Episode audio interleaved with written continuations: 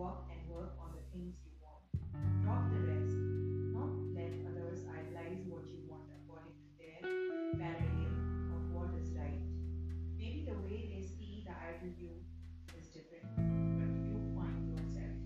Don't get so suppressed and overloaded from the thoughts of others. Think for yourself. Be what you really want.